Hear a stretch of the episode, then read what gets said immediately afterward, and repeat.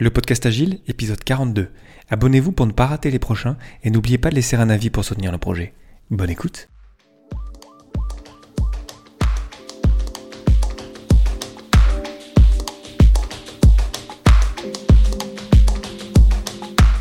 Bonjour, bonsoir et bienvenue, vous écoutez le podcast Agile, le podcast qui parle d'agilité en français. Merci d'être à l'écoute aujourd'hui, je suis Léo Daven et je réponds chaque semaine à une question liée à l'état d'esprit, aux valeurs, principes et pratiques agiles qui font évoluer le monde du travail au-delà. Retrouvez tous les épisodes sur le site web du podcast, lepodcastagile.fr. Aujourd'hui, qu'est-ce que la communication non violente et par où commencer?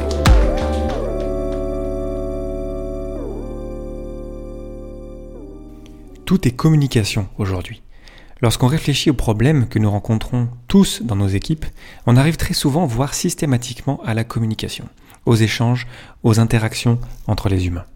Parce qu'un message émis est transporté soit par le son, soit par l'écrit, par exemple, qu'on y ajoute notamment les mouvements du corps et que lorsque le message arrive à son destinataire, une personne différente de l'émetteur, avec un passé et des expériences uniques, encore faut-il qu'il soit compris dans le contexte adéquat. On revient donc très souvent quotidiennement au défi de la communication. Ce n'est pas pour rien si les premiers mots de la première valeur du manifeste pour le développement agile de logiciels sont les individus et leurs interactions. J'en ai déjà parlé dans des épisodes précédents du podcast Agile. Parce que c'est là dans la communication que réside le cœur de l'équipe qui est elle-même au cœur du projet, du produit qu'on construit ensemble. C'est pour tout ça qu'aujourd'hui, je veux vous partager une introduction à la communication non violente.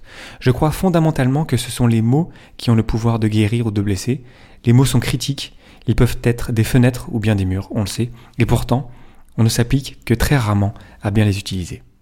La communication non violente, ou CNV, est là pour nous aider à être de meilleurs communicants, et pas que pour les autres d'ailleurs, ceux qui reçoivent, mais aussi pour nous-mêmes, parce qu'en vivant bien notre propre émission de messages, en faisant preuve de compassion pour nous-mêmes et l'extérieur, on vit tout simplement mieux. Tout d'abord, qu'est-ce que la communication non violente ou CNV C'est un langage élaboré par Marshall B. Rosenberg, un psychologue américain qui a commencé à travailler dessus dans les années 70. Le terme non violent est directement inspiré de Gandhi, le leader spirituel de l'Inde, qui a dit, et je cite et j'adore la citation, La non-violence, sous sa forme active, consiste en une bienveillance envers tout ce qui existe. C'est l'amour pur. On parle de d'actif, de d'activité dans la non-violence. On parle de bienveillance sur tout ce qui existe. On parle d'amour. Marshall B. Rosenberg définit la CNV comme le langage et les interactions qui renforcent notre aptitude à donner avec bienveillance et à inspirer aux autres le désir d'en faire autant. C'est très puissant. C'est à propos de nous, bien sûr, qui émettons un message, et aussi, et surtout, je dirais, c'est aussi d'inspirer les autres à faire de même. C'est du leadership en fait. La CNV peut aussi se voir comme une communication consciente dont les caractéristiques principales sont l'empathie, l'authenticité et la responsabilité. Bref, la CNV, c'est dit simplement être bienveillant dans notre rapport aux autres. Vous écoutez le podcast Agile et on parle dans cet épisode de la communication non violente. Et comment ça marche, la CNV, et par où commencer? Rosenberg ne fournit pas juste une description en une phrase, bien sûr, il y a un livre complet sur le sujet, et d'ailleurs plein d'autres livres, et euh, il offre aussi, bien sûr, une méthode dont s'inspirer. La méthode de la CNV se décompose en quatre temps dont on peut se souvenir avec l'acronyme OSBD, pour observation, sentiment et attitude, besoin et demande. Observation, sentiment, besoin, demande. OSBD. Commençons par l'observation. L'observation, c'est très simplement décrire la situation en termes d'observation. Tout simplement, on observe, on prend le temps d'observer, je dirais. Aujourd'hui, on va trop vite, on fait trop de choses en même temps. Donc déjà, prendre le temps d'observer, c'est important. Et lorsqu'on observe, on ne juge pas, on n'évalue pas. Vraiment, on essaye de séparer l'observation du jugement. On ne pensera pas, on ne dira pas, ah, il ne fait jamais la vaisselle, mais la vaisselle n'est pas faite ce matin, par exemple. On se détache des acteurs pour observer la situation avec du recul, ce qui nécessite d'être dans le moment présent, car on observe avec tous nos sens. On ne généralisera pas non plus, bien sûr, tout comme on évitera de labelliser les gens. C'est quelque chose qu'on fait naturellement en tant qu'humain, donc on essaiera d'en prendre conscience, mais on essaiera vraiment d'éviter ça. Ensuite, sentiments et attitudes. Pour exprimer les sentiments et attitudes suscités dans cette situation précise en se basant donc sur l'observation précédente. Quelles sont les émotions qui me traversent? Qu'est-ce que je ressens?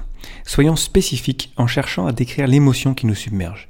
Ce n'est pas facile, mais ça fait du bien de mettre des mots sur ce qu'on ressent. Pour cela, on aura éventuellement besoin d'étendre son vocabulaire pour être le plus précis possible.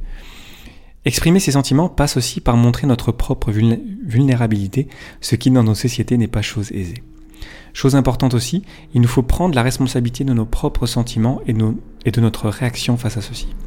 N'importe qui pourrait faire telle ou telle action, la plus désagréable ou horrible soit-elle, pourtant, c'est notre propre réaction, notre propre attitude qui compte, nous en sommes responsables.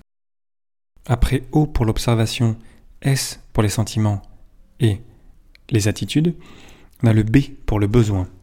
Ensuite, on clarifie notre ou nos besoins. Ce que je veux qu'il se passe, la chose qui me ferait me sentir mieux par exemple. On peut et on doit être plus direct dans l'expression de nos besoins. Celui qui reçoit notre communication la comprendra d'autant mieux si le besoin est clair et direct. Donc aidons-le à nous comprendre. C'était le B pour le besoin. Et quatrième temps, D pour la demande. Observation, sentiment et attitude, besoin et maintenant demande. Enfin, on fait une demande qui se doit d'être réalisable, concrète, précise et, c'est très important, formulée positivement. Ce dernier point, le côté positif de la chose, est très important. Sans cette positivité, toutes les étapes précédentes ne servent à rien et tout s'écroule. Le langage positif, c'est quand vous demandez que quelque chose soit fait, alors que le langage négatif, c'est que quelqu'un stoppe de faire quelque chose. Ce dernier a tendance à être peu clair et vous faire tomber dans le blame game, on dit ça en anglais, le fait d'attribuer le blâme aux autres.